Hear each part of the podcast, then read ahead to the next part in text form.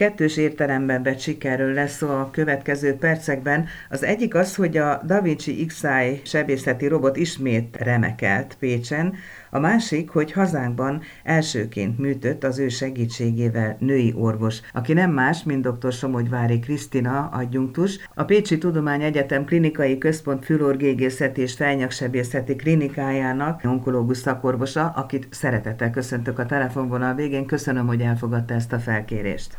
Köszönöm a lehetőséget, és üdvözlöm a hallgatókat. Milyen műtét volt? Az első hat alkalom, amit eddig elvégeztünk, ezek mind jó indulatú elváltozásoknak a műtétei voltak. Hasonló koreográfia szerint zajlott mind a három alkalom, amikor is két-két műtét zajlott.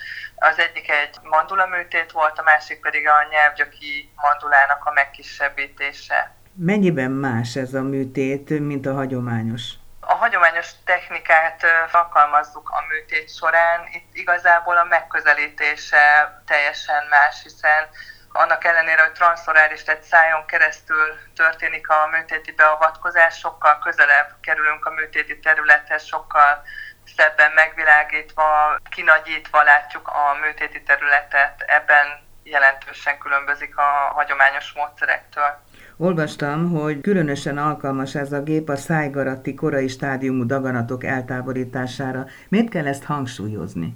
Azért nagyon fontos ezt hangsúlyozni, mert korábban ezeket a területeket sokkal radikálisabb beavatkozással lehetett elérni ahhoz, hogy ténylegesen ablasztikusan, tehát épp széllel lehessen a tumort eltávolítani. Ez azt jelenti, hogy bizonyos esetekben ahhoz, hogy hátra erre a területre eljussunk, el kell vágni az ajkat, a lágyrészeket, az alsó elkapott csontot, és felpreparálni a területet egészen a tumoros területig, majd nyilván ezt utána rekonstruálni. Ez azt is jelenti, hogy tulajdonképpen a robot segítségével, hát nem tudom, hogy jó ez a szó, ide kisebb jelentőségű beavatkozásról van szó?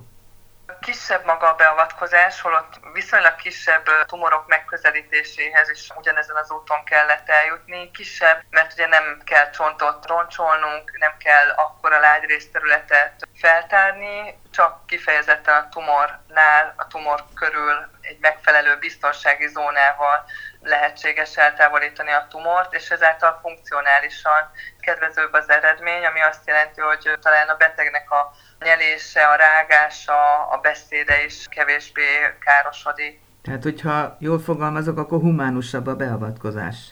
Hát lehet így is mondani, igen. Ugye igen. hangsúlyozottan különösen alkalmas a szájgarati daganatok eltávolítására, de alkalmas másra is. Mire még?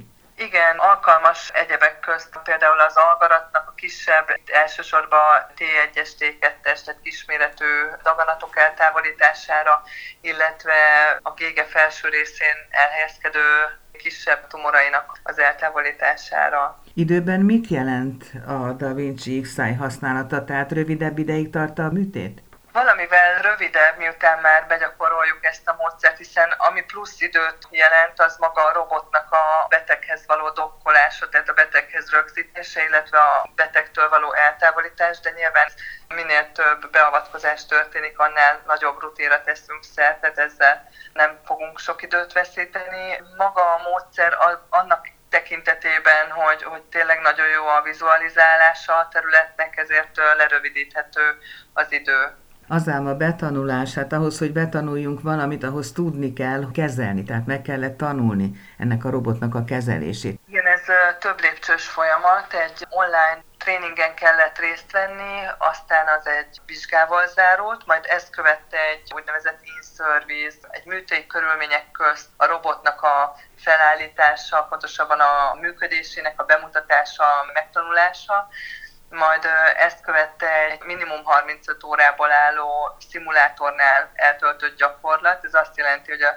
konzolban, tehát ahonnan az operatőr, a sebész irányítja a robotot, ott különböző szimulációs feladatokat kellett elvégezni, és amikor ezt teljesítettük, akkor utána egy nemzetközi oktatóközpontban egy tréningen vettünk részt, illetve itt is egy vizsga történt. Azért beszélek több számban, mert nem csak én, hanem az asszisztens is ugyanilyen, vagy hát hasonló jellegű, bár eltérő tanulási folyamaton ment keresztül. Munkáról van szó, amikor ez a beavatkozás történik, és gondolom... Igen, igen, hát a munka mindenképpen, mert ugye nem csak mi orvosok, tehát a sebész és az asszisztens, hanem a műtősnő, illetve a műtős segéd is a mi tímünkhöz kapcsolódik, illetve az altató orvos is, aki speciálisan fejnyaki műtétekhez is ért és altat beteget. Nagyon fontos azt is hangsúlyozni, hogy ugyanúgy, mint az egyetemünkön a többi szakmánál itt is két tím indul. A másik tímnek a képzése az február közepétől kezdődik, és ebben a klinikai igazgatónk, illetve egy szakorvos jelölt kolléganőnk vesz részt mint asszisztens. Mert hogy tulajdonképpen ez egy nagyszabású program része, ha úgy tetszik, akkor egy robotsebészeti projekt része volt, ugye ez a műtét vagy műtét sorozat? Így van. A fülorgégészeti első tímnek a műtétei lezajlottak, most a másik tím fog következni. Még egy gondolat erejéig visszatérnék arra a bizonyos begyakorlási folyamatra, hiszen hogyha először végeztek el ilyen műtétet a Pécsi klinikán, akkor a begyakorlásra hol volt lehetőség? A mi tímünk Németországban ismerkedett meg a gép működésével méghozzá két műtét kapcsán egy nemzetközileg elismert robotsebész, felnyaksebész kollega végezte, méghozzá egy szájgarati daganatot távolított el a robot segítségével. Ezt a tudást alkalmaztuk mi itthon a proktorát műtéteknél. Ez valaminek a nyitánya, kezdete tulajdonképpen, hogyha jól értem, ugye? Igen, ez azt jelenti, hogy bár ezek a kezdeti műtétek jó indulatú elváltozásokon zajlottak, a későbbiekben a robotot azt elsődlegesen daganatos elváltozások eltávolítására fogjuk használni. Bármely műtéti beavatkozásnál lehet a Da Vinci x segítségére számítani? Elvileg minden területen jó, de igazából a szájgarattól, illetve hát a szájgarat szintjétől mélyebbi területekre alkalmas. Nyilván vannak limitációk, de ezeken a területeken nyújt előnyt a többi műszerhez képest, például lézerhez vagy egyéb beavatkozással szemben. Beszélünk a műtétről, a műtéti eljárásról, beszéljünk egy kicsit a betegről is. A beteggel mit közölnek ilyenkor, mit mondanak el neki, mire számíthat, és így tovább? Betegnek el kell mondani mindenképpen, hogy maga a műtétel azt az orvos, az operatőr végzi, de egy másik módszerrel, miszerint egy gép lesz odaállítva a beteghez, amit teljes mértékben az operatőr, a sebész irányít.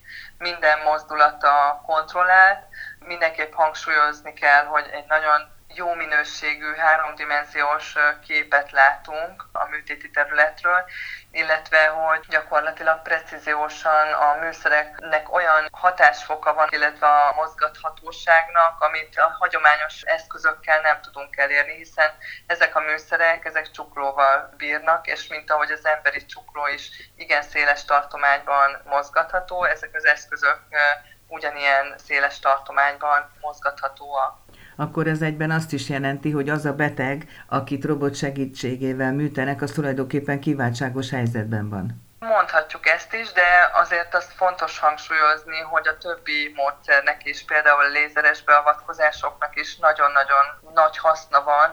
Mindig nagyon fontos, hogy megfelelő indikációt állítsunk föl, és annak alapján operáljuk az adott módszerrel a beteget. Tehát van, ahol a lézeres beavatkozások hatásosabbak, mint a robotbeavatkozások, és van, ahol a hagyományos módszer a fontosabb. Meg kell találni azt a betegcsoportot, amelyik profitál a robotnak a használatából. Örül-e a lehetőségnek a műtő orvos nő? Egyáltalán hogy történik például a kiválasztása annak, hogy kivégezhet a robot segítségével műtétet?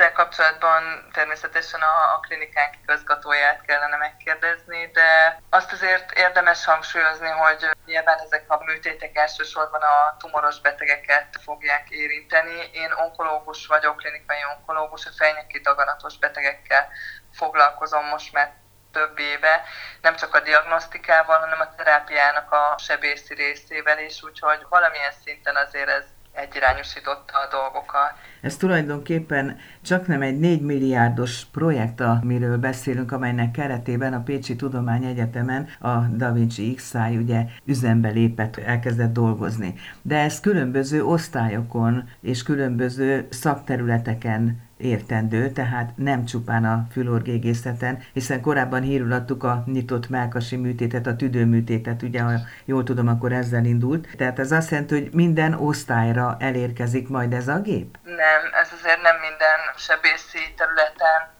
alkalmas. Hát ö, elsősorban a nőgyógyász és az urológus tím, tehát ezek a tímek, amelyikek különösen tudják használni, de ugyanígy a sebészeti tímek, illetve most már a melkas sebészet és a felnyak sebészet is hozzáfér a robothoz. Ezen kívül nincs tudomásom róla, hogy más szakterület is bevonódna az ön személyes gyógyító munkájában, szakmai sikerében mit jelent az, hogy a Da Vinci x műtött? Nagyon nagy megtiszteltetés, hogy benne lehetek, hatalmas lehetőség azt gondolom a klinikánknak, és az én személyes örömöm, hogy hát tényleg azokat a betegeket, akiket eddig vagy kénytelenek voltunk megoperálni egy radikálisabb beavatkozással, vagy pedig el kellett irányítani az onkológiai kezelés felé. Most egy másik alternatíva is lehetőség van, egy másik alternatívára is, annak érdekében, hogy a gyógyuláshoz hozzásegítsük